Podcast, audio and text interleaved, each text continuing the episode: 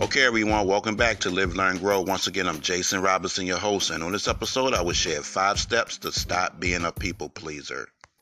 Are you tortured with the idea that someone may not like you and feel the need to people please? Then here are five steps that should help you stop it. The first step learn to say no. Simply say no and say it with authority. The second step stop apologizing for saying no and standing up for yourself.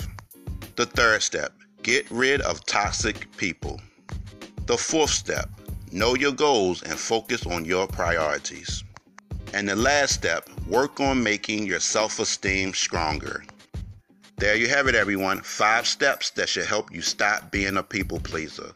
Keep in mind that you do not owe anyone anything, so stop treating people as if you do. Simply live your life and do what's best for you. That's my time for today. And as always, I hope that you enjoyed this moment with Live, Learn, Grow.